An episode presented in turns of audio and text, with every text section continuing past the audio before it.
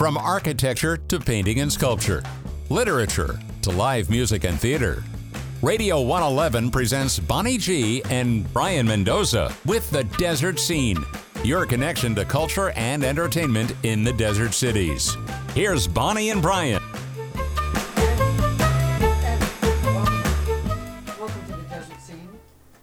Not hearing much? There we go. Okay, welcome to the desert scene. Um, so we're heading into the holidays. Thanksgiving's coming up. Are you doing something exciting for Thanksgiving, Brayan? You know, that's a good question. Like, I think I'm gonna have the first normal Thanksgiving in a while because it's gonna be the Thanksgiving Day parade's back. The Charlie Brown special is gonna be on my Mhm. Blu-ray finally because I finally bought that, and I'm just gonna have like.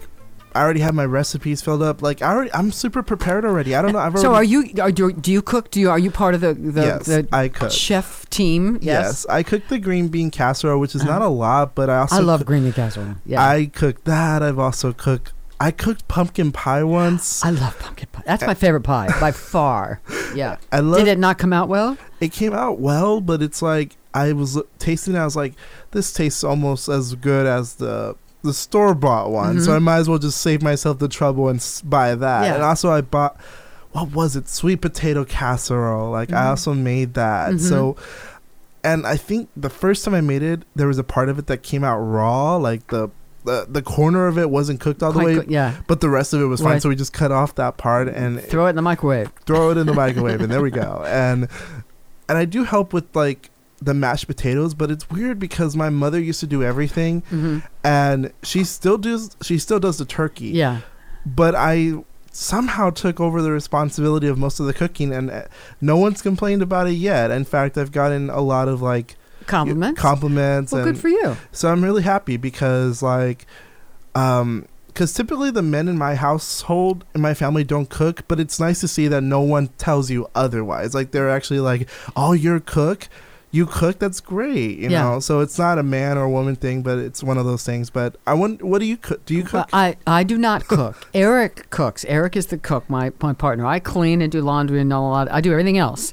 But he does the cooking. He's good at it and he likes it. But we, we're actually going to his friends. He has a gig. He has a, a two seating early gig from like uh, 12 to 5 or something at, I forget where, um, some country club, playing piano, which is great. But then when he's done, then we're going to a friend's house. But hers isn't starting until 6.30 um, so we're not cooking anything and she knows my situation so she's doing a big turkey but she's making a piece of salmon for me because i don't eat turkey oh, okay. I was gonna say but it'll be fun we've gone to her house before the Thanksgiving salmon. yeah salmon i love it i mean so it's great and you know it works out great i love it when he has a gig early enough that he can still come um, you know to a dinner and sit down with friends so. Does he usually have gigs on Thanksgiving and Very- Christmas? mo- the la- yes, the last, the last, gosh, five, six, seven years, I think. He's always had a Thanksgiving gig playing piano for some restaurant that's serving. And Christmas, it depends. Yeah, he's had sometimes he's had Christmas Eve, sometimes he's had Christmas, not usually Christmas Day, um, but uh, Thanksgiving. Yeah, he's almost always had a Thanksgiving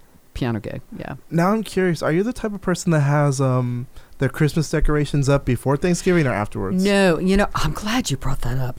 First of all, you know, I, we talked about this. I think I think part of the problem is, I mean, two things. Eric says he thinks it's uh, stores pushing, get people to buy stuff, buy stuff, buy stuff early. I think, but I think it's more that people are desperate for joy right now. Oh, yes. people need to be happy and have something to be happy about. It's like let's do Christmas early. Um, but you know, we I think I told you we had people with Christmas lights on their house before uh, before Halloween Oh, which I think is a little too early.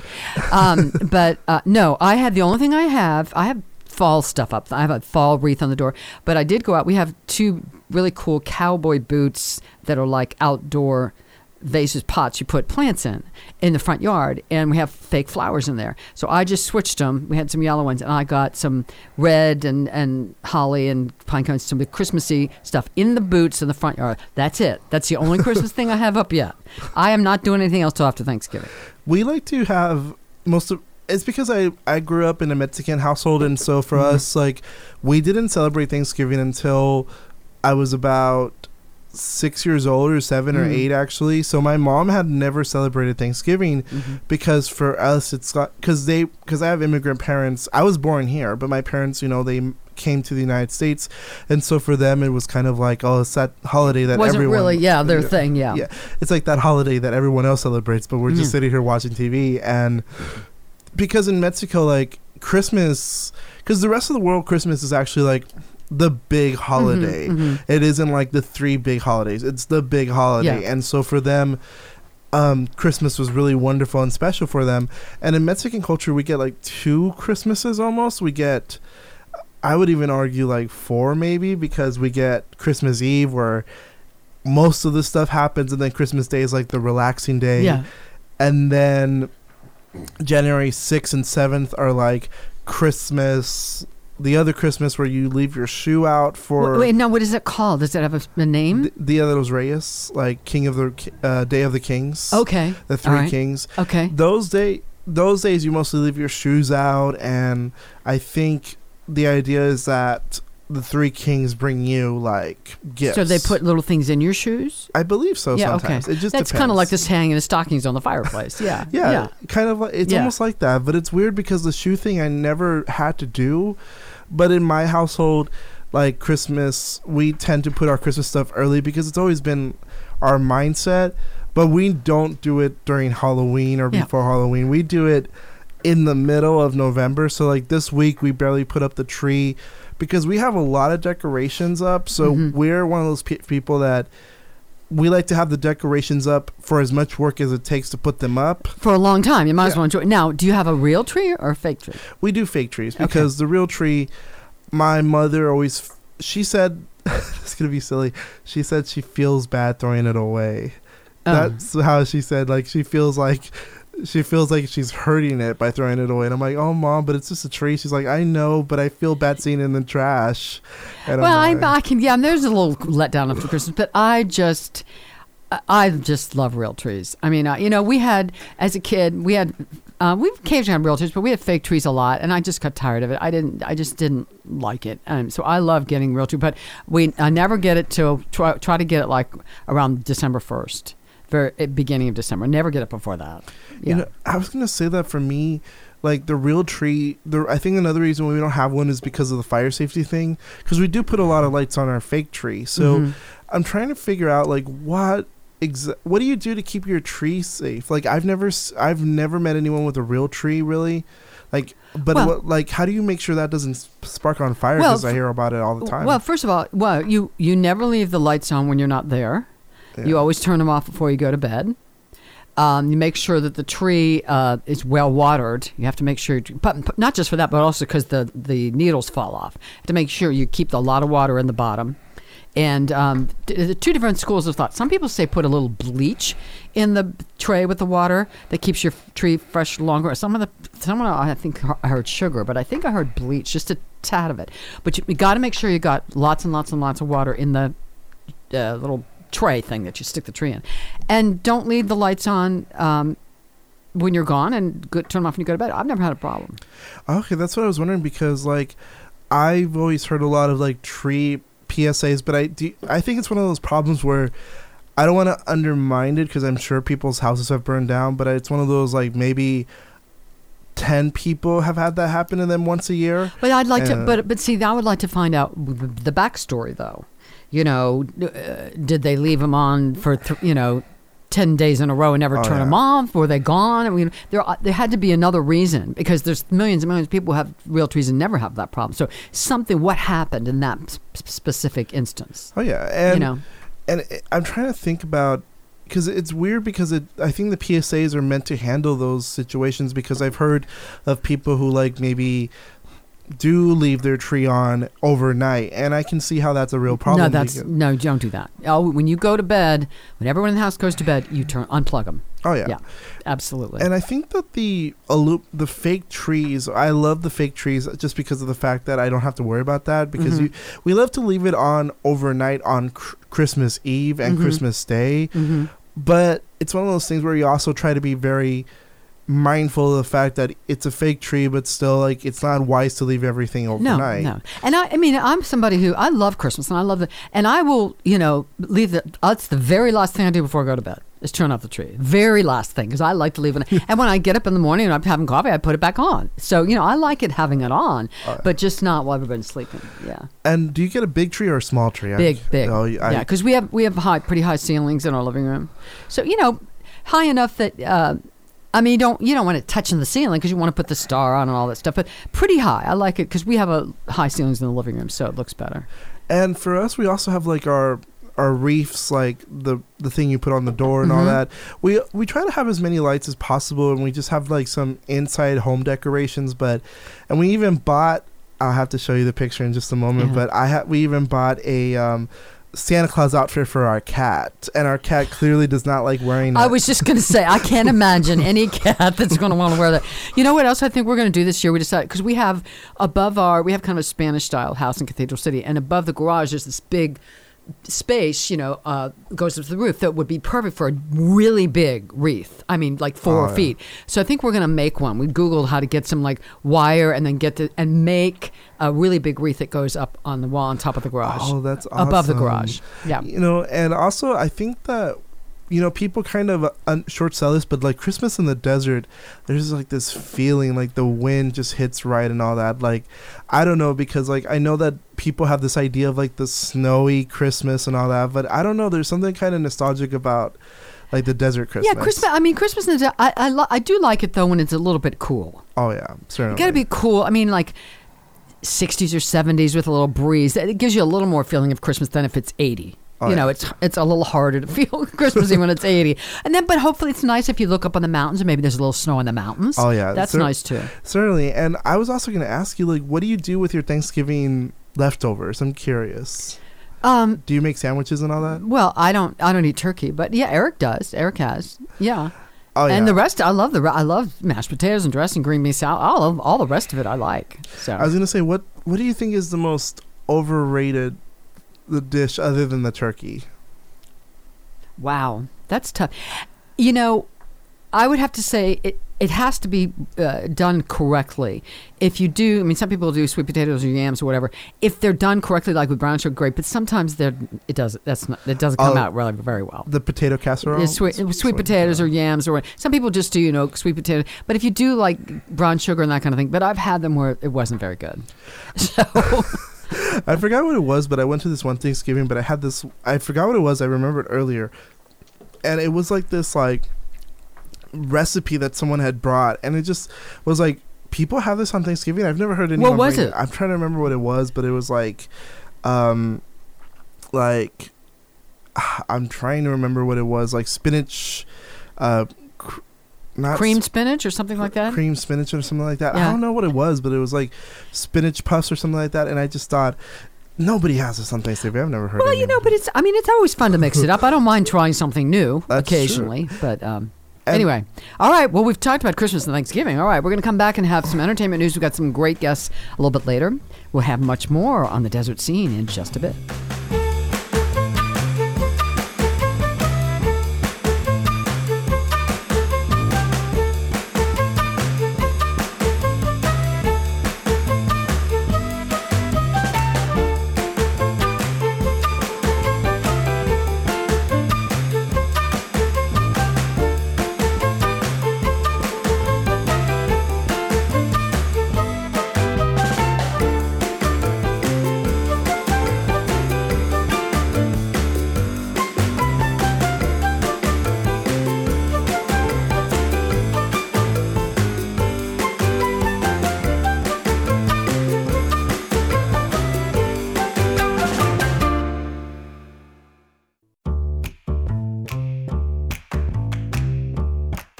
Desert Scene on Radio 111.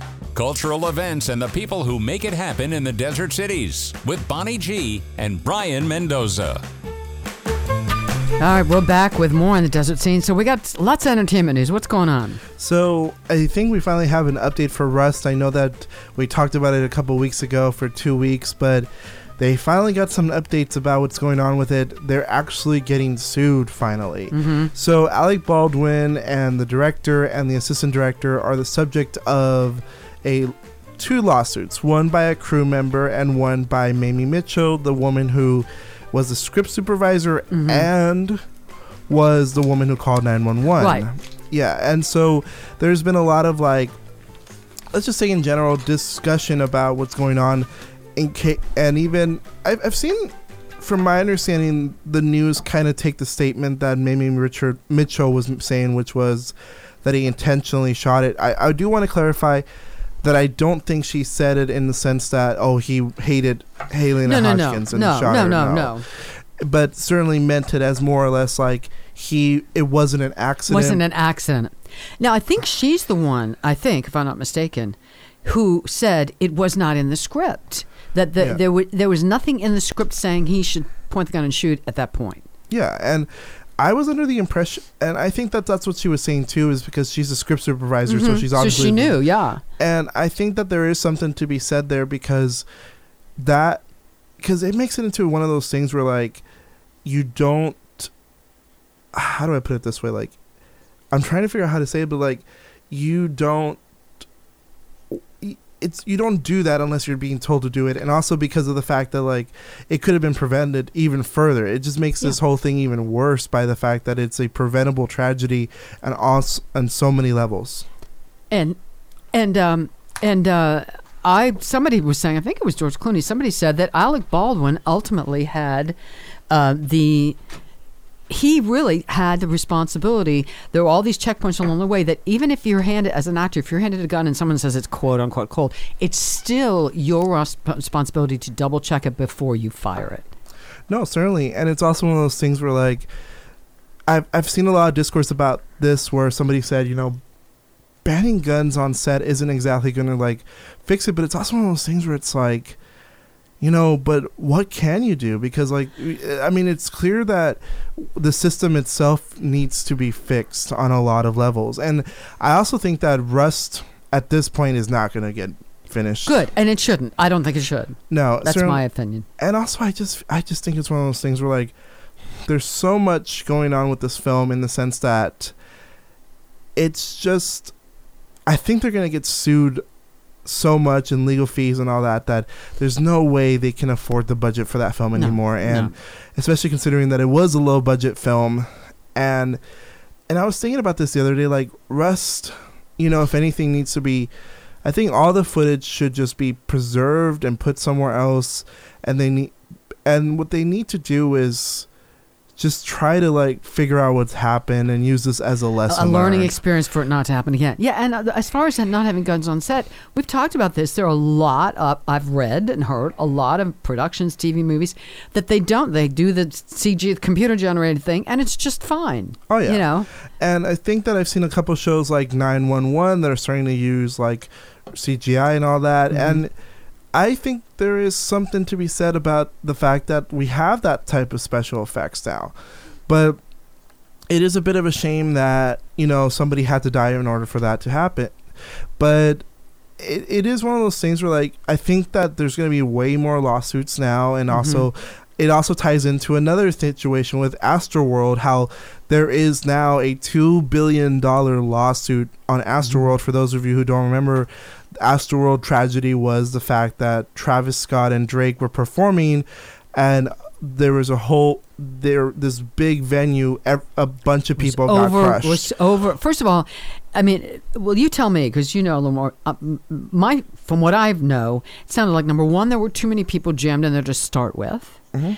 Uh, number two, apparently the security wasn't what it should have been. There weren't people enough people kind of monitoring situations. And number three, that whatever his name is, the rapper, um, either w- was not aware of it, should should have been scanning the crowd more, or if he was, did nothing to st- stop and say, "Hey, we need to check this out," as other performers have done, Oh, and yeah. saved people. and also and and I think that there's no way that Astroworld by any means could survive after this. Like because it's just one of those situations where I wouldn't go there. I can't imagine. because yeah. the reputation if it isn't going to be destroyed by the lawsuit it's going to the reputation alone yeah.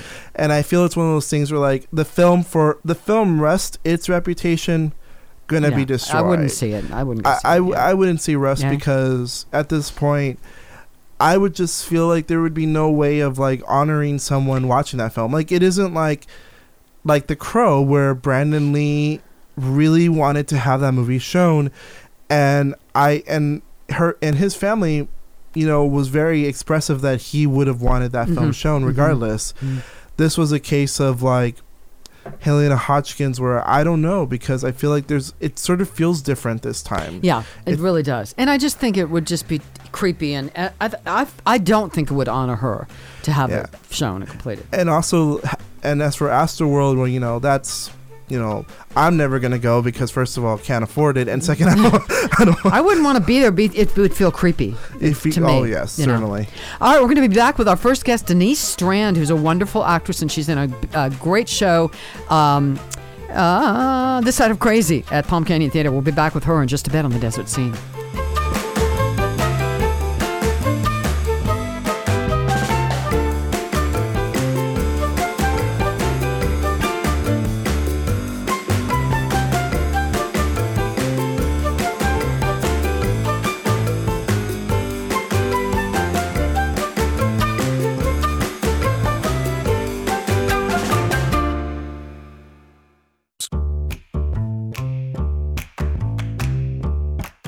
And Brayan continue with the desert scene on Radio 111. Here they are. And we're back on the desert scene on Radio 111, and we're now joined by wonderful actress Denise Strand, who is starring in a uh, fun, really fun show, This Side of Crazy, at the Palm Canyon Theater. Hi, Denise. How are you? Hi, Bonnie. Thank, thank, you. thank you so much for being here today. So I'm, I'm hearing that this is a big, big hit. Well, with this cast, I mean, it's you, Yo Younger, Melanie Blue, and Deborah Harmon. You can't go wrong with that. So how much fun are you guys having? Oh my goodness, we're just we're almost in tears just realizing the show's going to be over tomorrow. So, yes, we're all already very emotional. so is it ju- was just four days? Was it just uh, Thursday, Friday, tonight, and tomorrow? Is that the, the whole run? Why did they decide to have such a short run? Well, when Palm Canyon Theater does their uh, their classic series, and they only do a couple of year, um, they're they're only four day runs, and then the rest of the season they do their musicals because they're just such a big draw. Yeah. and their musicals are two to three weeks. Wow. So that's the way it's been just over the last couple of years. Yeah, that they've just done the four day run. So I know. Okay, we're- so it's uh, you, if you want to catch it, it's tonight at eight p.m. Tomorrow at two p.m. You got to catch it. So tell us about this. Is a Del Shores, and Del Shores. Um, and I know Palm Canyon's done a lot of um, his stuff. He wrote, let's see, he's from Winters, Texas. Wrote "Sordid Lives," "Daddy's Dying," "Who's Got the Will," and "Southern Baptist Sissies," as well as this one. So tell us a little bit about the story of the play. Well, this side of crazy, it's a cast of four, and um, it's about a former gospel music star, and she's trying to reunite her three grown daughters for one last performance. Mm. and uh, the gospel uh, gospel music is giving her a, this big 50 year uh, tribute. So she's trying to bring the family together. So um, there's only one daughter, the oldest daughter, Rachel, that Yo Younger plays, and she's the only daughter left at home. And she's been living with Mama. We all call her Mama, but her name is Diddy Blaylock. Blaylock Okay. and she still lives at home. And then um, my character, Abigail, I'm the middle sister, Okay. and I'm in a mental institution for attempted murder. Okay. And that all, that all comes out in the story of you know why that happened. And then the baby is Bethany, played by Melanie Blue, Okay. and she runs off, and she's been a stripper for 20 years, and so we all have our own kind of dysfunction. It's a very funny, mm-hmm. dysfunctional family comedy, and there's there's there's tears, but there's Yeah. mainly laughter. Yeah, yeah. And Richard Marlowe is your director. So tell us about Yes. how the how the, you ladies and Richard how, how that process was. So has, it was has it been really fun working with him? Oh my gosh, I had never worked with Richard before. Didn't even know him. The other three actresses have worked with him. Um, uh, actually, I believe on the stage because Richard is also an actor. And but as far as a director, oh my gosh, he is a love. He is really, really something. I just think he's just fantastic. What a joy, real, real joy to work with him. And tell us tell us for people who aren't actors, what what about a director makes you say that? Well, number one, mm-hmm. he's very patient. Mm-hmm. And that's hard because you have it set in your mind as a director of how you want things to go, mm-hmm. uh, what kind of time schedule you want to be on. And so when he's dealing with four women, he has to be he has to be a little more patient. We we kind of get together and then he's trying to direct and then we're we're talking and he's like you know trying to get us like okay back to where he's thinking and we have our own thoughts and it, it can get very very chaotic Yeah. but the man has the patience of Job i'm telling you and just a loving loving man and lo- and we're very you know he treats us um very special Mm-hmm. and he treats each one of us like we're very very important Well, and that's so great. Thing, just all around he's just wonderful to work for mm-hmm. and that's important as an actress Absolutely. Yeah. you Now know you have to like who you're working for right, exactly, or it gets kind of weird. Now I know th- I know you've worked with Yo before. Had you worked with Melanie and uh, Deborah before on stage? No, I had I did not know Melanie, Mm-hmm. so uh, we have developed a fabulous friendship, Mm-hmm. and um, and I knew Deborah, uh, but I had never worked with her, Mm-hmm. and so we were both. I mean, knowing that we were cast in this show, we were both looking forward to working Yeah. with each other because I know her work, Yeah. and she knew my work, Yeah. and so yeah, so it was a great. And yes, Yo and I are like, Yeah. um, you know. Yeah, Yo is fabulous. Yeah. So so t- tell us, is there anything when you have a Del Shores play? I mean, he has his own kind of. Um, um, trademarks. What what what are the challenges specifically about doing a Del Shores play? Oh my goodness. There are so many aspects to each of his characters. And so, you know, as an actor, you really want to uh, do right by the character. And it's not it's not easy. You've got to really, really study that character in order to portray her or him the way that Del wrote that character. And um yeah, and there's Del's known for uh his dialog It's his plays are extremely wordy. Yeah. So to try to memorize all of that and then to stay in character and keep it going and try to touch every aspect of what that character is supposed to portray, yeah, it's Yeah. it's it's some work, but it's good work. I love Mm. love love Del Shores. Yes, and I've done every one of his plays that Palm Canyon has pro- Yeah. produced. And I think I saw on, on Facebook he he stopped by a rehearsal, did he not? At some point. He did. Yeah. He did. He came and visited us in case, you know, in case we had any questions about our character. Mm-hmm. And uh yeah, so that was that was great. And then he came Thursday to our opening night. Now that wasn't a little unsettling. Mm-hmm. Yeah. Playwright and the audience watching you Yeah. His people. It was like, oh my gosh, it was nerve wracking. But he was lovely. He loved it. And then we did a Q and A after the show, and quite a few of the audience stayed. Yeah. So um, it was. Oh, it Oh, was that's such- great. So, just a little bit about you. So, um, uh, when did you come to the desert? Did you start acting as a kid? Tell us a little bit about you and your your background in theater. Oh yes, I started acting. I was five years old when I did my first play, uh, and so yes, I have just kind of you know high school, a little bit in college, um, and then it wasn't until maybe you know several years I I married and had a family and stepped away from the stage. But oh my goodness, when I stepped back on stage, that was when I knew that I was home. And uh, so I came to the desert, uh, 2006. So I've been with Palm Canyon Theater for 15 years. Yeah. Yeah. Where Where did you move from?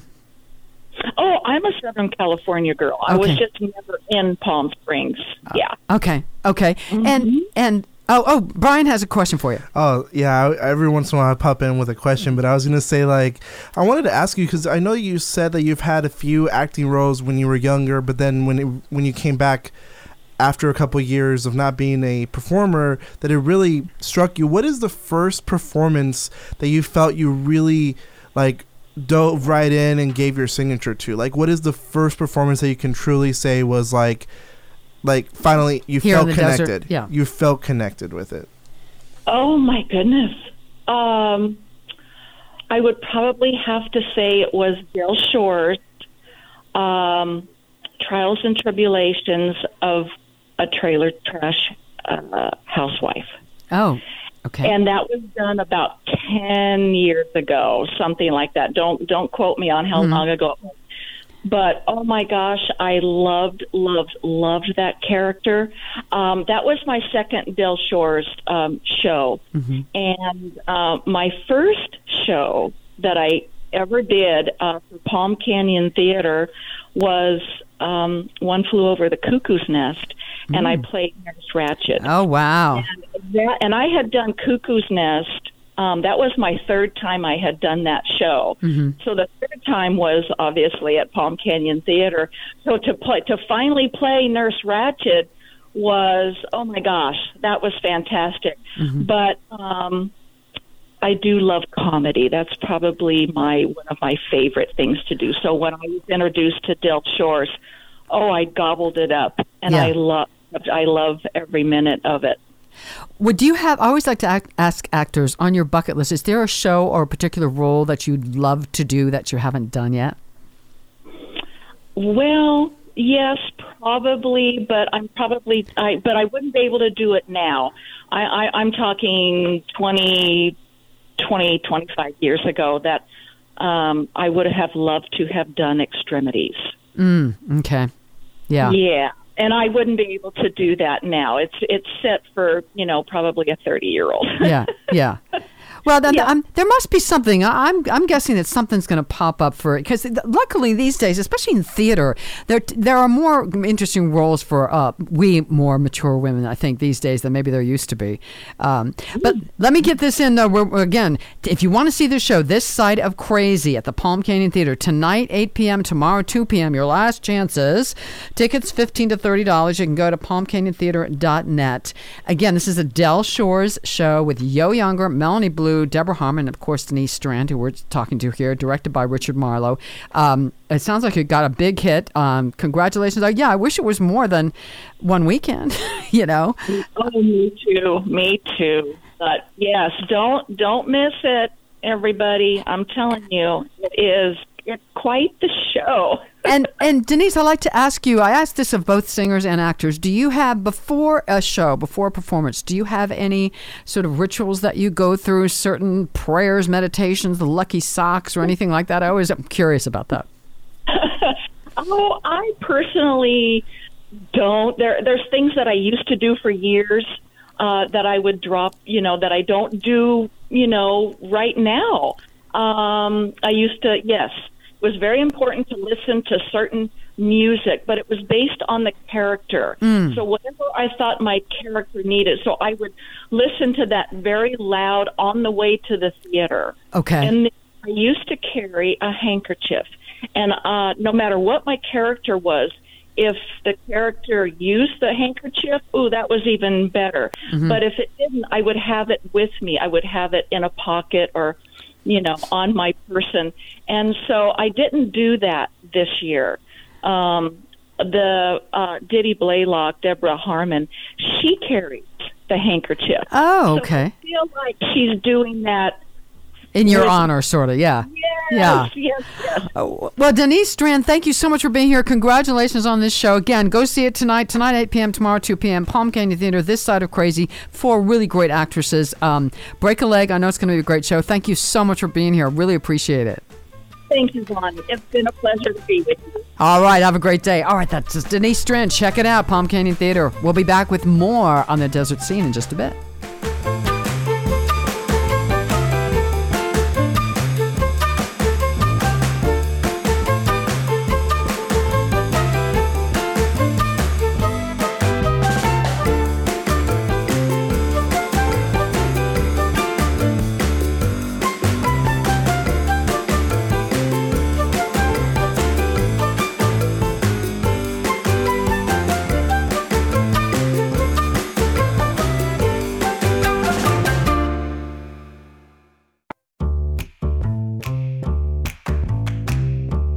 From musical theater to literature and all the other stuff we enjoy in between, making desert life so vibrant. You're listening to Bonnie G and Brayan Mendoza and the Desert Scene on Radio 111. Here's Bonnie and Brayan. Salma Hayek got her start on the Hollywood Walk of Fame, and that she recounted a story, a very troubling This is one. so bizarre. So what happened was before she became the person that she is Yeah. today, like the very famous Salma Hayek, two years after she had left Mexico and came to the United States, she recalled coming to Hollywood Boulevard and getting attacked by a man that was just catcalling her. So a long time ago, like this man, she ignored him at first because you know that's one of those things where unfortunately in Hollywood, It happens. It happens where Yeah. you know sadly there's so many people in Hollywood that you sometimes have to kind of ignore. I feel bad whenever I see like a homeless person or somebody. Sometimes there are mental health issues. You don't know. Yeah. Yeah, and sometimes you know you want to help them out, but you can't help out everybody. right. You know, mm-hmm. because you'll see one person here, and then a few blocks later you'll see someone else there, Yeah. and sometimes you can't. And Yeah. so she just kind of walked by him and said, "You know what? I'm just gonna ignore him because Yeah. obviously he's catcalling me." Right. And she claimed that a few min- moments later that he came at her with a knife and she ran into a store and jumped over the counter with her and her friend and she grabbed a stick to try to protect herself against the man, but eventually she was forced to like wrestle him down. Oh my gosh. And it wasn't until two Hell's Angels uh, bikers came in and and pulled the man off of her and rescued her. wow, that is so bizarre. It's it's such a bizarre. now, was she? Did he stab or Was she actually injured in that physically? I think she was injured a little bit, but I don't think. yeah, I think in lot. the end she was saved by that. Wow.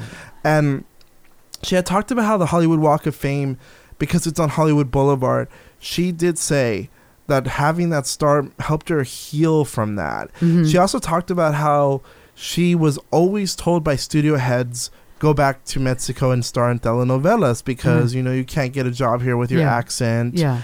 and she had kept pushing and pushing Yeah. to try to be in movies Yeah. here in America. And one of the things she remembers was that she was in a movie theater and someone kicked the back of her seat and said, "Go back to your country."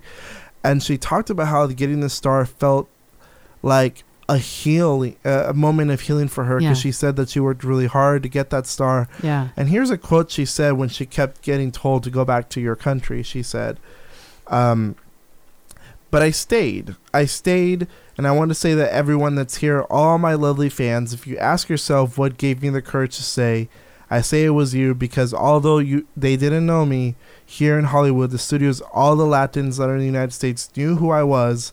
They understood that I came here with dreams like they did Mm-hmm. and so you know she she has had a pretty great career she was Mhm. oscar nominated as frida and i even think she should have won for that movie because i don't know i just think she did a really good job in that movie Mhm. and one of the most uh, controversial things about that particular um, movie was not so much that um, her performance or anything it's just that it was one of those things where um, the behind the scenes like Harvey Weinstein. And I heard, that, yeah, he was saying, "You're ugly. Why did I put you in this movie to look ugly?" Because you know, Frida had the weird eyebrows. Oh, and- yeah. yeah, and I'm, I'm sure he uh, sexually harassed her as well. I can't imagine him not. You know, Oh yeah, and also another thing is that like he also it's just one of those controversial things where like Frida was a great movie, and most people had sort of assumed that she would have won Best Actress that year. Who won that year? But that specific year was Nicole Kidman for The Hours. Okay. When she played Virginia Woolf. And Yeah. it was one of those controversial things where Harvey Weinstein was pitting two of his actresses neck Yeah. and neck Yeah. together. Yeah. And I think in a lot of ways he showed a preference for one, whereas he should have campaigned for both. Mhm. It, it's one of those controversial things, but in a lot of ways, Salma Hayek's success is just great because I love the fact that she's able to be in comedies and Mhm. being able to do all sorts of wonderful things. And I still think her best performance is Frida, but I, I never saw that. One of these days, I have to see it. I mean, a couple things, but that's a bizarre story with a knife. I, I think she's just gorgeous. I mean, she's a very beautiful woman. And what's other also interesting, obviously she has her own career and her own money, but she's married to a billionaire, a French billionaire with a B. Um, they have a da- one daughter, um, so I'm very happy for her. But that's you know, she's got quite the life. Congratulations to her. Yeah. yeah, no, it's one of those things where like I'm glad she was able to feel like at ease now with Yeah. that star because I feel like when you go through so much, even things like a little star and getting an Oscar and getting Yeah. all these awards and all that feels like a healing moment. Yeah, you know, because that, I that boy, that would have freaked me out. I don't know how you sleep after that, something like that. You'd be scared to walk down the street, ever. You know. and also I, I thought this was story was interesting because it is one of those things where like sadly we forget that like Hollywood Boulevard, you know the the place where we have all these stars and all that, that it's still sadly a place with a lot of There's extreme still poverty. yeah. There's also it's a it's a mix of those both those things. Yeah. and it's one of those things where like I wish. Uh, uh, it's one of those things where like I love the stars and all that, but you know I always try to remember not to like ignore the fact that you know underneath all that glamour there's Still tragedy and poverty tragedy and people that. having a hard time. Yeah. Yeah, and even Yeah. with Salma Hayek, with her successes, we still have to remember that all the sacrifices she made to get there. Right. All right, we're coming back with a second hour of the desert scene with my friend um, Jenise Fryatt, who's playing bass with a, a new band up in Big Bear. We'll talk to her in just a bit on the desert scene.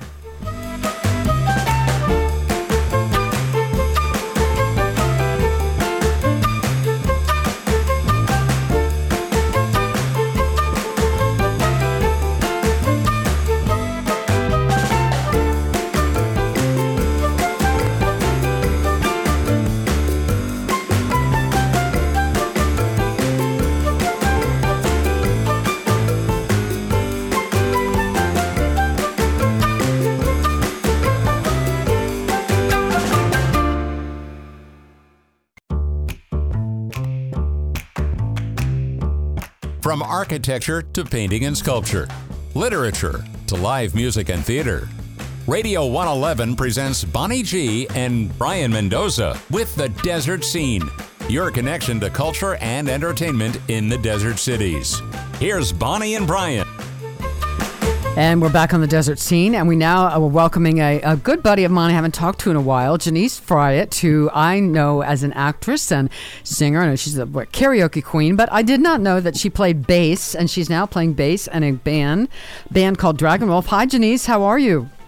Oh, good. Thanks. How are you doing, Bonnie? Good, good, good. So I was just so surprised the first time I saw the Facebook post, and there you are playing bass in this band. So tell me about that. So I guess you uh, you did play a long time ago when you were younger, and then kind of stopped. Is that what happened? Yeah, but you know, I can't even say completely that I played. I took a couple of lessons. I practiced a little bit on my own. I had uh, two or three times I got to play with a couple of other musicians, but that really was it. And that was when I was 19. Okay, okay. So what made you decide to pick it up again? Well, as you mentioned, I am a bit of a karaoke person.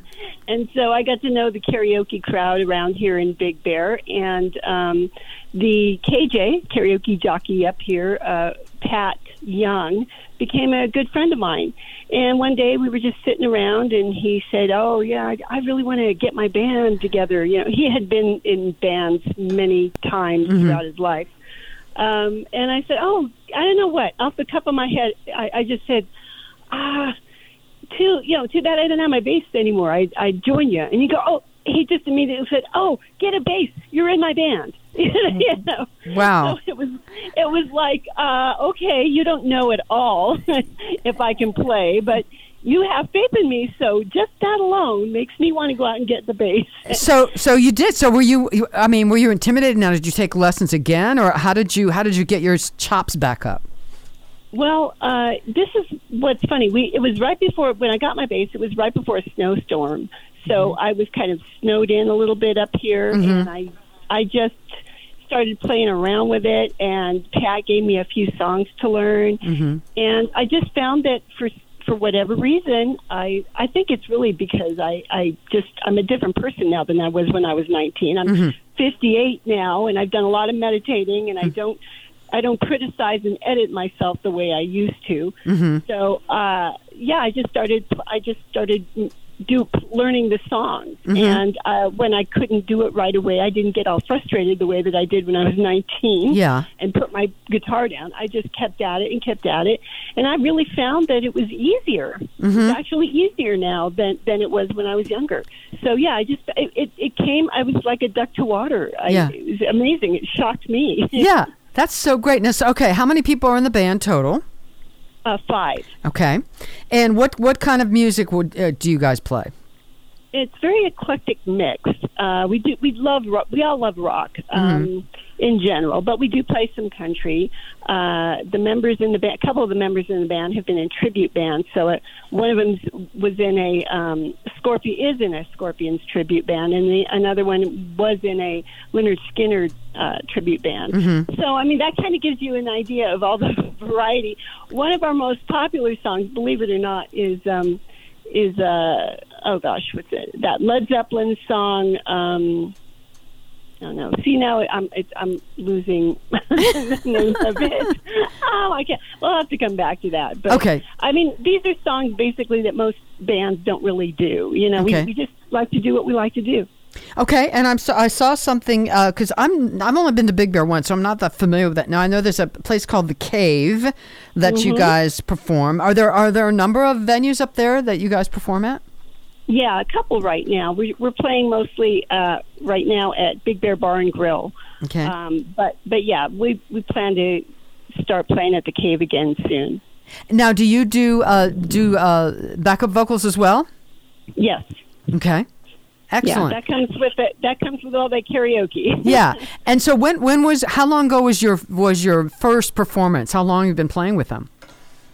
Oh gosh, I think our our first performance, very first performance, was in the beginning, probably in July, I think. Okay, Yeah, but but we had been playing for, uh, not the the all the members of the band, but some version of the band had been playing for about a year and a half. okay, Just you know, practicing. right. And now, are you the only woman in the band? Is it all guys? Yes.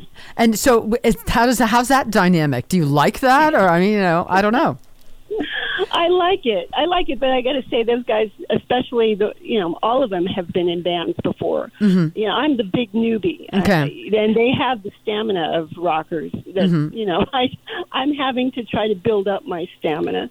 So I I like it a lot. I, they've been so nice to me, so kind, and I'm just. Uh, my favorite thing about the whole thing is that I get to play with such amazing musicians. They're very, very accomplished. Yeah. Well, that's great. What now? Was your husband surprised that you took your life turn that took this turn?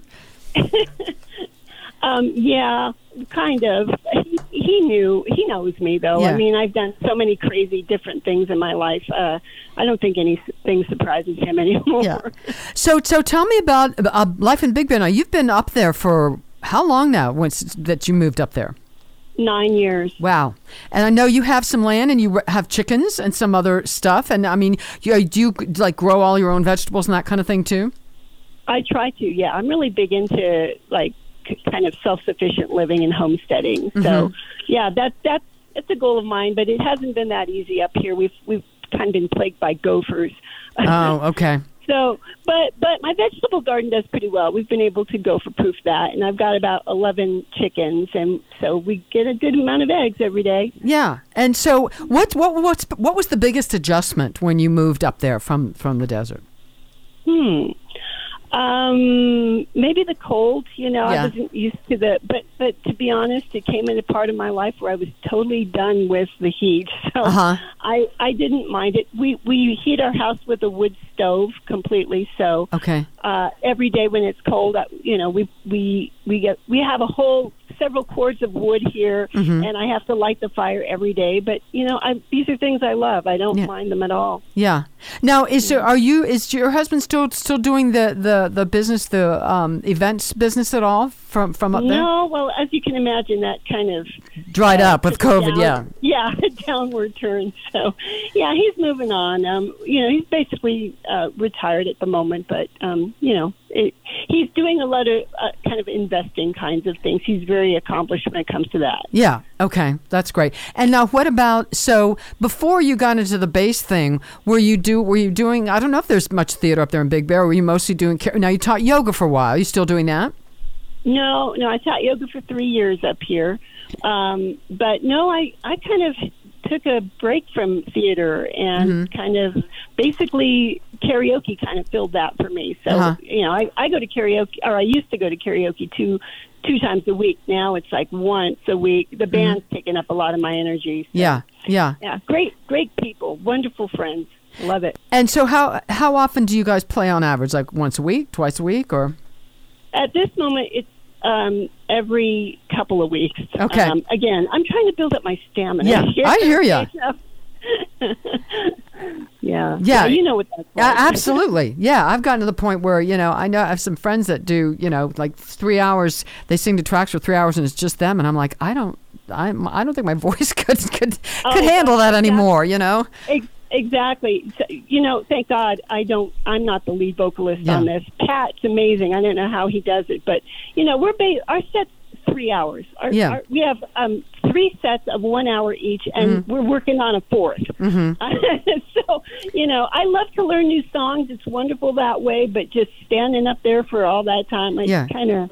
Yeah, Yeah. tiring. Yeah. now, do you does do e- does every member of the band um, uh, contribute ideas for new songs? And is I mean, does everyone have sort of equal uh, con- contribution power, if you will? Yeah, I would say so. Absolutely. I, I would say, though, you know, much of it really kind of depends on what Pat can sing. But the Right. amazing thing is that guy is probably the most versatile singer I've ever met. Mm-hmm. So he can do just about anything. so yeah, it's it. But we all have equal input. It's been really, really nice, especially for a newbie like me. Yeah, yeah, and they've been, and like you said, they've been very encouraging and supportive of you uh, from day one. That's nice.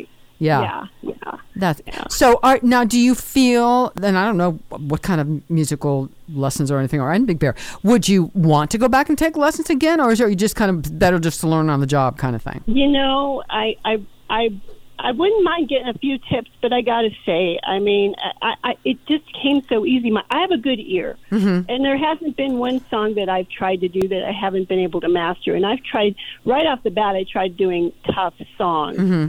Um, so y- you know, even if it's tough at the beginning, my my mom was a concert pianist. Mm-hmm. So one one gift that she gave me was whenever because I always wanted to learn the hard songs when I was a kid Yeah, and and when my fingers wouldn't do what I wanted them to do, you know, she taught me to just okay, you need to repeat it, go slow, do it over and over, and eventually you're going to get faster and faster and faster, and and that's pretty much what I do. I don't I don't read music, and again, I have to be thankful for the band members because they're so Yeah. patient with me. But yeah, it's it's by ear, and I I just you know practice a lot. That's it. good for you. So, does your does your husband come see the band often?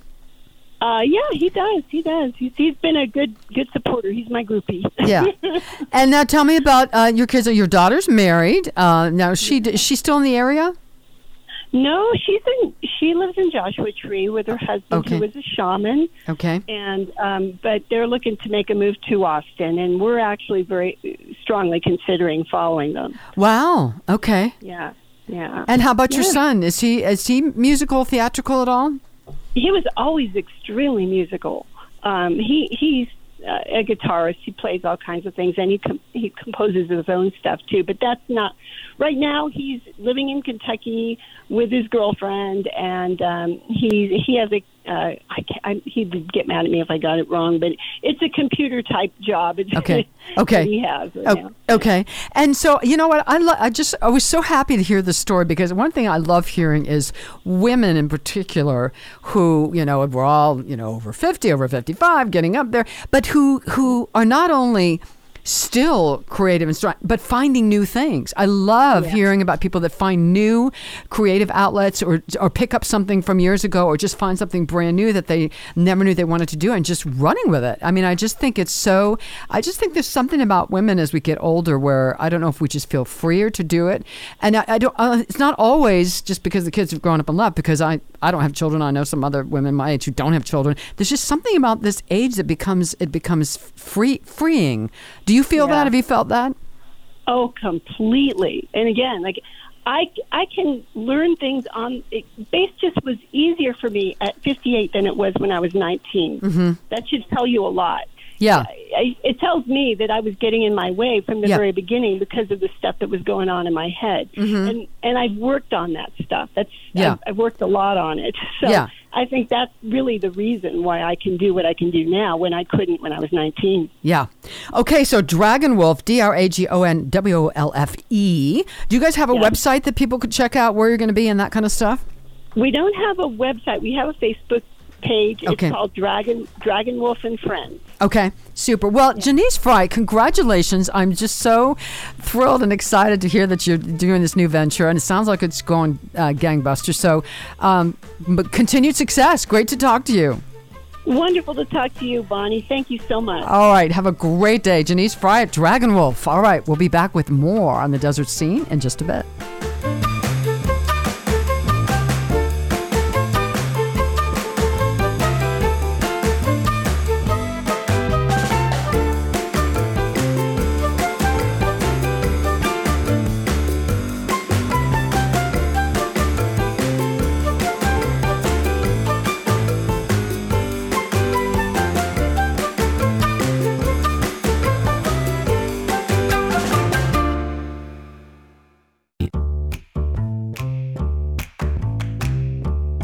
Likes to read. She likes to sing and act. They both love the Coachella Valley. And they love talking about the desert scene with you on Radio 111. Here's Bonnie G and Brayan Mendoza. And we're back. I just have to say something. I like, I love our little bumpers in between, but I also have to say, I, uh, I also like to read, and I think you also like to act. So you know, I think we're all we're kind of well rounded. I was gonna say know. like I like to watch movies too. There's Yeah. plenty of stuff yeah, we that do. Like. We, we all do all of it. So Oh lord, I mean it's a cute bumper, but I yeah, was it is gonna say- cute. it's yeah, cute. it's not like I don't read. Come on. Come on. Okay. As So you- what do you got, Brayan? So I showed Bonnie earlier this Pride Nutcracker from Target. It is so cute. It's adorable. You got you got to go online and find this. It's it's a, a nutcracker, you know, the Christmas nutcracker thing, but he's got a pride flag and it's adorable. Oh yeah, and so what happened was that it is one sold out item. So basically, a couple days ago, I think yesterday or something, they introduced this thing, and it went on TikTok, which is this like app that everything just goes viral on. And uh, there have been over like 500,000 views on certain videos and there have been millions of views and people have been going out into stores and buying these and sell and they've been selling out because well the LGBT community and the young communities just want to I think it's that. great. I think it's fabulous. And so this little thing, for the most part, you know, I, I some reactions have been really positive. People saying it's beautiful. Ha- it's- it- how much is it? Does it say? I'm not entirely sure. Okay. Let me look up the price, but it is. I imagine it isn't super expensive, but I, I, wouldn't thi- think so, but eh, But from my understanding, like a lot of people love it because it's like. It's actually called the Pride Nutcracker. yeah. So, for those of you who haven't seen it, it has a nice rainbow little hat, hmm and it has like Rainbow flag. rainbow flag with the trans symbol on Yeah. it. Yeah. And it also has like a blue, rainbow ish, blue, light blue, pink, purple, and like rainbow colors all over yeah, itself. it's So- it's very cute. It's you know, I love. It's very you know nice decor. and Yeah. for those of you in Palm Springs wondering, it is n- out of stock. okay, So it is. I'll be. I bet they'll be getting them back in oh. soon. Oh yeah, they'll be getting them back in soon. I remember like some of the reactions were this one person on Twitter saying, you know, for some reason it's so ridiculous. It feels like the greatest pride event in my lifetime, but also I hate crime because I love it. I hate nutcrackers, but I love it. It's like and there's other person said, you know, I'm gonna take this to my grandparents' house and make a statement. well, yeah, we hope we hope it's not going to sp- start any family feuds, but um, But I it think it's cute. great. It is yeah. cute, and I think that that Nutcracker design needs some re-upping and all Right, that. Right, and you gotta always gotta modernize things and freshen stuff up every now and then. And also, I think I would. I think from my understanding is that they have like different colored ones. I think they have ones that are like lighter skin and some that are darker skin. So So it's it's really inclusive. so for- inclusive and all that. And Diversity, love it. diversity, and Yeah. it's just a really pretty looking. It, this the design itself is really pretty to look at. Yeah, I've it's it's very attractive just as decor, even if you weren't, even if you took the symbolism out of it. It's just very attractive. yeah, and also, are you gonna get one, Bonnie, if you see one at the store? Uh, I, I probably will. Uh, yeah, if if nothing else, I've got a million friends I could give who would love one. Oh yeah, So certainly, and it's one of those ones that I would love to have it because my mom would love the way it looks. Mm-hmm. Like I know she would see the rainbow and all that. She's like, "Oh, so what? It has a rainbow on it. It's cute. You Yeah. know, it's like a cute little." it's design. not like it's uh, obnoxious in your face, uh, you know, kind of thing. It's very Oh, yeah. it's a very attractive. I've seen some like um like pride things that they have at Target that are very, I wouldn't say obnoxious, but they're like very tacky looking. Yeah, like and this tack- is not this is not tacky looking at all. Yeah, and it's like, and it certainly makes it clear what it looks like. Mm-hmm. You know what it what it's trying to say. But I think it's also like, I've seen some cups where It's like classy looking. classy looking, and it's pretty. Mhm. And another positive thing in the world is that Sesame Street has finally debuted Ji Young, its first Asian American. And I heard now there's uh, some backlash. Somebody on a right wing Fox Yeah. or whatever's all upset. It's like, shut up. You know? And the CPAC, the um, I think it's a Republican. yeah, they said they're not invited. Who cares? Yeah. They don't want to go to CPAC. and they're also trying to cut funding for it, but it's also like, you know, there's always this joke that every other year somebody wants to cut funding from Sesame Street. It's at this point where Sesame Street just wants to like introduce something to the world or it brings they'll bring on something positive and then somebody wants to like fund, defund them and I'm like, you know, if you were gonna defund Sesame Street, you should have done it back in the '60s. yeah, So- years ago. I mean, and, and it's like, I, I, you know, sometimes I get speechless about all this. You know what? First of all, don't you have something better to do? Number one, these people that are, and what is, the world is full of all kinds of different people, which is what make life makes life interesting. What is the problem? That's what I was gonna say, and also like the the thing is though, is that I think that they created this character sort of like because their mindset was. I think our puppets shouldn't just be like monsters, but I think they should represent real people and all that. exactly. Yeah. And because they had a um, black Muppet character the, uh, last year, and so they introduced an Asian Mhm. character this year, Mhm. and so they're going out of their way to not only cast like the appropriate actors, so like the Muppeteers or like people of color, but they Mhm. also go out of their way to make sure that kids feel represented with these puppets. Exactly, because I mean, this is this is about a lot of it's about educating children. So we need children to understand the world is full of all kinds of different people, and to learn that young, so that you know you're not surprised when you get older and go out in the world and say, "Wow, everybody's not like me." And also another thing is that it really benefits uh, the Asian community because of the fact They've been slammed so much the last few years, yeah, Yes. unfairly. unfairly and all that, Yeah. especially during the pandemic. So Yeah. it's I think this was made as sort of like a response timing, to that. yep. It's good timing and all that. But we have a guest coming on. Yes, Lois Bourgon. I want to make sure I get her name right. Uh, she's a wonderful singer. Is doing a, a cabaret show here in the desert on the 28th. We'll talk to her in just a moment on the desert scene.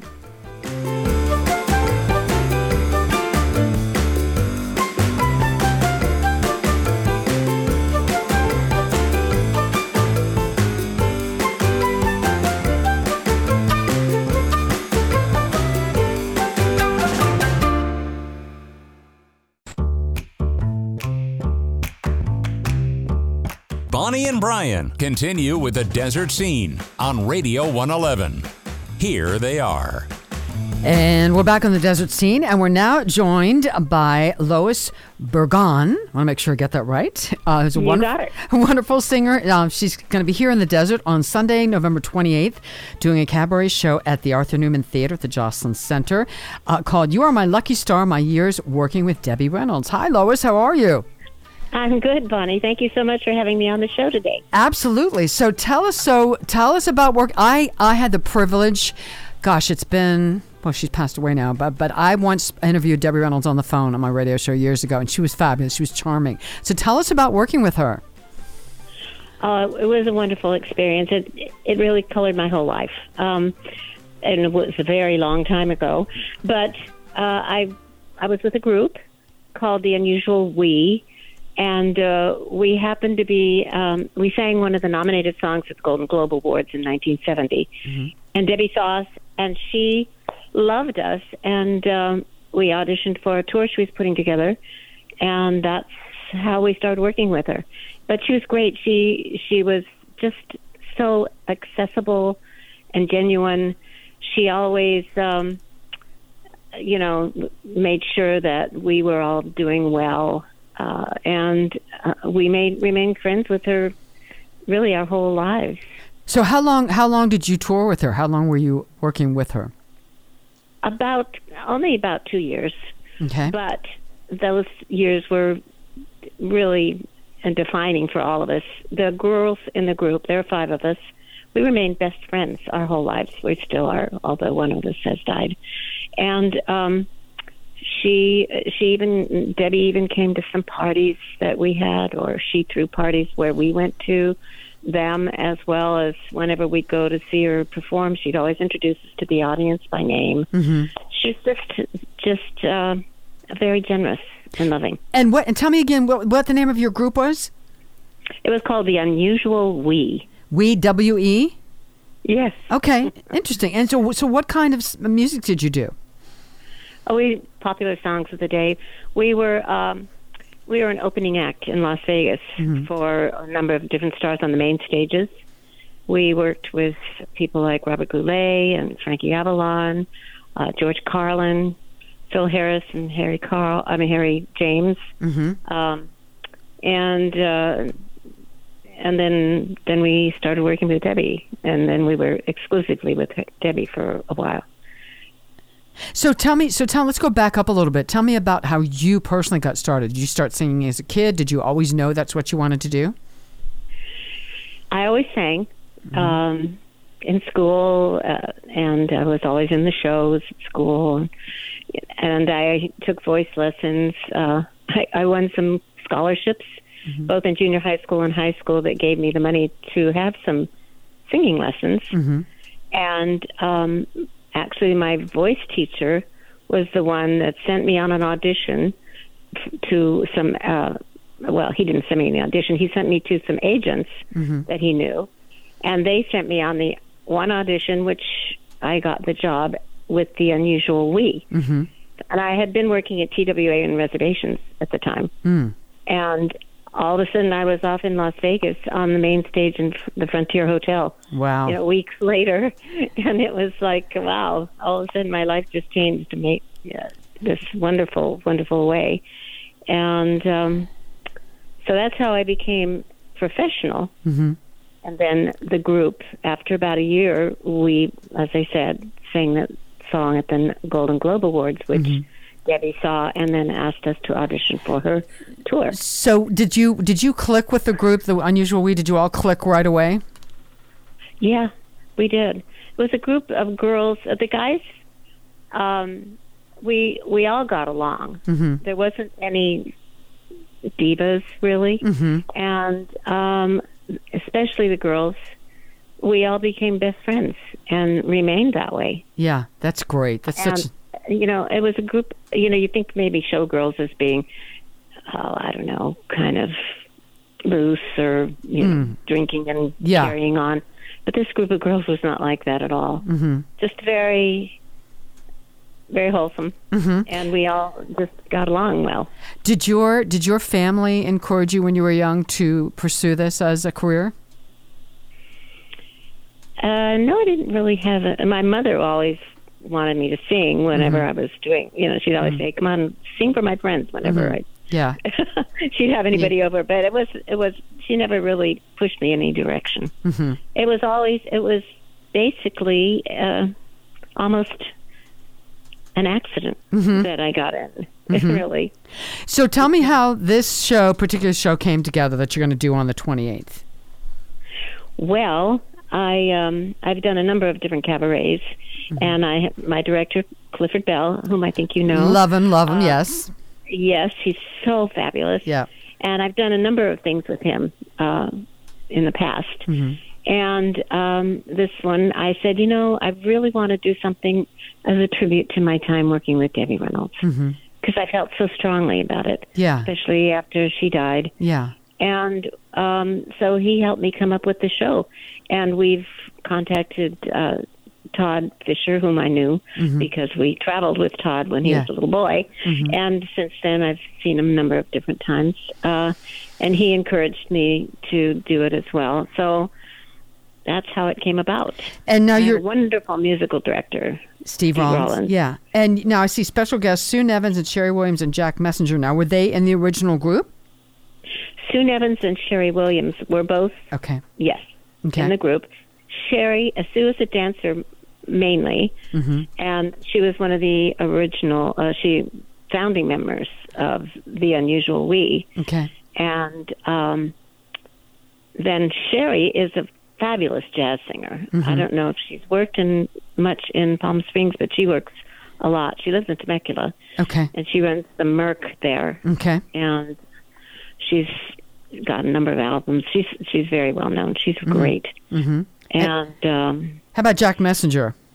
he's my he's my uh, other half. Oh, okay. Okay. He's, and uh, he's just got a sweet, really nice voice, and um, he's also we together produce theater here in uh, the South Bay where we live, Okay. and he's really good in an actor and uh, doesn't think he sings that well, but he really does. Okay. So we just asked him to sing a couple of duets with me. Okay, so I always love to ask because I sing professionally too. I always love to ask singers. Um, first of all, when you're, let's say, you don't have a show coming up, are you somebody that vocalizes a little bit every day? I when I have a show coming up, I vocalize and the every day. Um, I can't say that I'm that diligent about it Uh huh. when I'm not working Yeah. on something. Yeah. I should, but And now, are do you do you read music or do you play an, an instrument as well? I read music to a degree, but I don't play an instrument. I have a piano where I can funk out notes, but I don't really Yeah. play. Okay. All right. And then um, I always love to ask this question before a show, before a performance. Do you have any sort of rituals or a lucky, you know, lucky ring you wear or a certain pra- prayer you say? I'm always curious about that. I do not. Okay. I just um, I do a warm up for sure, Mm-hmm. and we always have a rehearsal of some sort before we go on. Mm-hmm. But uh, no, I don't have any rituals. And now, when you let's say that you were um, going to a club to go see some other uh, performer, or it's a jam session or something, and someone said, "Lois, come up and sing a song." Do you have a, a go-to song or a couple go-to songs in that kind of situation? Uh, depends on. I have in the past, if I'm working on a show, I did a a show about uh, regarding the high uh, high standards. Mm-hmm. Um, I called it the Great American Songbook. So I had a number of songs that I was working on at that time that I would probably go to something like that. Like what? What's one? What's one of your favorites from the Great American Songbook? Oh, I did. I did a wonderful um, uh, medley from uh, Porgy and Bess. Oh yeah, Summertime and I Love Shaporgi. Uh, Yeah. I had a great, great, great arrangement that Steve put together from that. Um, Now is Steve? Is Steve Rollins? Is he based in your the same area that you live? he's in um, lives more towards Hollywood, Okay. Okay. and I live in. in I, poor Steve and, and Clifford have to travel a bit when they come to rehearse with me here, but uh, we've been managing it for years. It works out. So what other what other obviously this is a this show it sounds like you you had wanted to do for a while to put this show together as tribute to Debbie Reynolds. Do you have other shows kind of percolating in the back of your head uh, things on your bucket list that you want to do as a performer? I haven't thought of an, my ne- next project yet. Actually, been this one has been kind of germinating, and we we did it at the Catalina Bar and Grill Mm-hmm. uh, about a month ago, and um, so I, it's been pretty much just thinking about this. Yeah. And do you Uh, have? Do, I- are you going to take it other places on the road after the 28th? Do you think? We're thinking about it. We haven't found uh, the next venue yet, Mm-hmm. but we are thinking about it. Okay. And tell me So, about the yeah. theater. You you and your husband, you and your partner pr- produce produce theater in the Bay Area. Tell me about that. About that. Well, uh, we've been doing it uh, before the pandemic, anyway, at a little theater in uh, Hermosa Beach called uh, the Second Story Stage. Okay. And um, after about a year of the pandemic, and after people started feeling a little bit more confident about getting out, we started doing it in our backyard.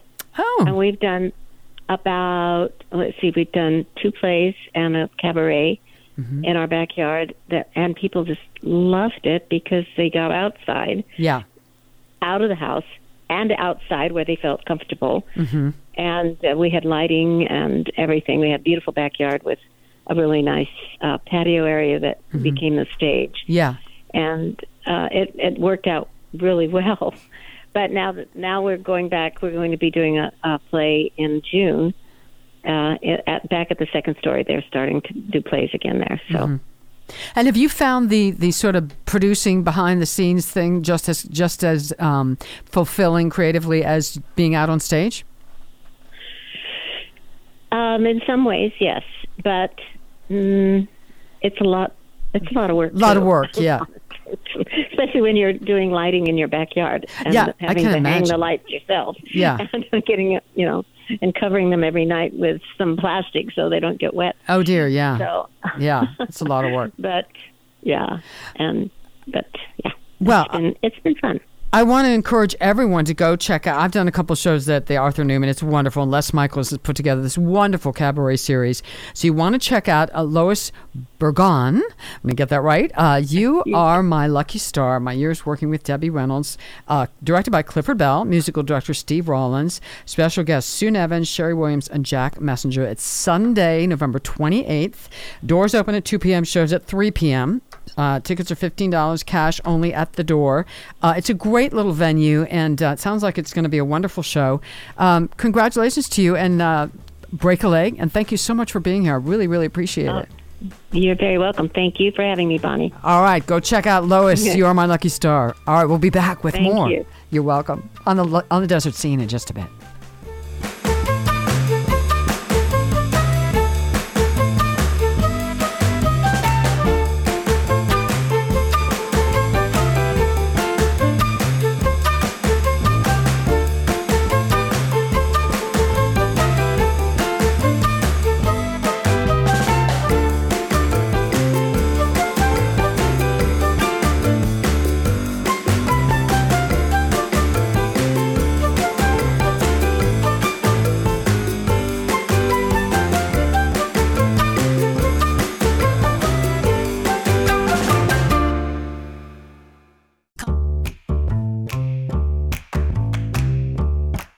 Desert Scene on Radio 111.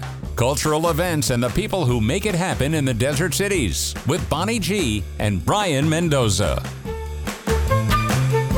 Today we get to do pop culture history Yay. real quick, and then we got a couple housekeeping things for you. So on November nineteenth, which was yesterday, if you're listening to this later on, it's that's the day we're going to focus was, on. yeah. Yes, Okay. yes, when it was. I was going to say, what else do I have to say? Rocky, uh, Rocky and his friends debut. So basically, the very first incarnation of Rock, the Rocky and Bullwinkle Okay. show shows up. What year was that? 1959 Okay. in 1959, November 19th, and then November 20th, 1973, a Charlie Brown Thanksgiving finally airs on, Okay. for the first time. And then let's go ahead and go over to November 21st, 1942. Tweety Bird first appears in his very first skit, A Tale of Two Kitties. Okay. Now, okay. that he was originally called Orson and he was very different.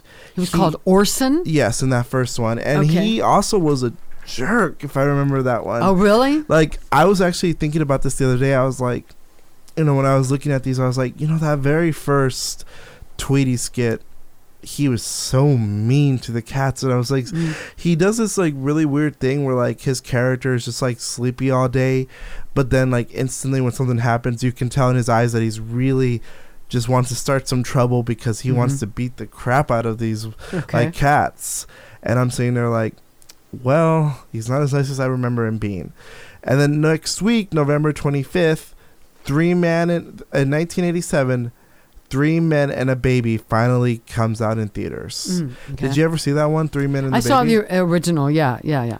and that one was okay if i remember that being It was a- entertaining. it was entertaining yeah. yeah. and then last year around the same time saved by the bell finally came back so if you're into that it came back and then night november 26 in ni- 1865 the very first american edition of alice's adventures in wonderland shows up finally gets published That was the book. Okay. Yes, the Okay. book. And then in 1942, November 26, a movie, a very, very, very famous movie, gets into limited release Casablanca. Mm. So I do want to also address some housekeeping while we still have a little bit of time. Now, we're not going to be having a, a show next week because of Thanksgiving. So, you know, again, stay safe out there and be sure, you know, not only because of what's going on in the news, so there might be some political fire here and there, but also. Watch your back. Be careful wherever you are. Yeah, and also just be careful not to get someone sick during the holidays. Mhm, Get that yeah. booster as we've encouraged, and also just be sure to, you know, just make smart decisions during Yeah. the holidays. Inside you know? with a bunch of people, wear a mask, all that good stuff. Yes, definitely. And also, I do want to encourage people to check out the social media handles for Radio 111. So the ra- the media handles are for Facebook, Twitter, and, And- Instagram. And the website. We and the website. So yeah. Mhm. So it's radio111.com. Dot com. So same with everything else. So it's radio 111, not radio 111 spelled out. Yeah. all One that. one one. Yeah. Yeah. So just wanted to let everybody know that there's going to be some announcements slash changes and updates to all the programs, including Flicks and Picks, which was the program that I did last hour, t- two hours ago. But that also includes this program. Mhm. So be sure to check out for any updates during Thanksgiving weekend or the week afterwards for any updates. Um, there's going to be some things changing, and there's on-demand podcasts. So if you missed an episode or you're or anything like that, go on there and check those you can episodes. find it. Yeah. And we will be doing in some form or another a holiday show special. Yeah. So watch So- for that. Oh yeah, so definitely we do have a holiday special Yeah. Mm-hmm. coming up, which we're excited about because I imagine we're gonna get some musical guests, yes, right? we are. Yep. stories and all that. So definitely that's coming up pr- in about a month because honestly, after next week, it's like three weeks and then Christmas. It all comes pretty fast. yeah. Yes, and certainly I do also want to mention that again, follow these websites Mhm. for any updates For updates. updates. Yeah. Updates because there's going to be some big changes on Radio 111. And we're and don't let don't say that we didn't let you know there's going to be some Yeah, changes and yes, announcements. Yeah. So just keep yeah keep keep up you know just check the check the website check Facebook and you'll you'll will you'll stay updated. Yes, certainly. And also just want to remind everybody that um again like podcasts are online so there's going to be so the definitely check out those podcasts for any additional episodes and all that. And if I also I just wanted to say that like I hope you have a happy Thanksgiving, You Bonnie. too. Now, I'm going to be enjoying my salmon. Sa- everyone else is having turkey. Uh, but I want to say real quick to get in, thank you to our guests, uh, Jenise Fryatt, Denise Strand, and Lois Bourgon. Um, great, great women. It was it was Ladies' Day today. Ladies'. Day and all that. You know, I should have wrote when I wrote the episode syn- synopsis. I should have written it's Ladies' Day at Very creative ladies. So yeah, we're so you know go out there, stay safe. But things again, things are opening up more and more for entertainment. So just if you're gonna if you're gonna go see stuff, be safe. Uh, you know, if you're inside, wear a mask. If some things are outside, you know, get your boosters. I mean, that's the smartest thing to do. And also financially, don't stress yourself too much over Thanksgiving dinner. So, like, if you feel like you know you got to save some money to go buy a Thanksgiving like dinner at a restaurant, don't go crazy with don't money. go crazy. or at Christmas either. It's it, you don't need to do it. Yeah, so don't worry about it, and don't feel like you're less because you have to buy it. Just go and buy that Thanksgiving dinner at Denny's. you Whatever know? works. Whatever All right. works for you. Happy Thanksgiving. Watch the website, and we'll we'll talk to you soon on the. Desert We'll see you soon, and happy Thanksgiving and be safe.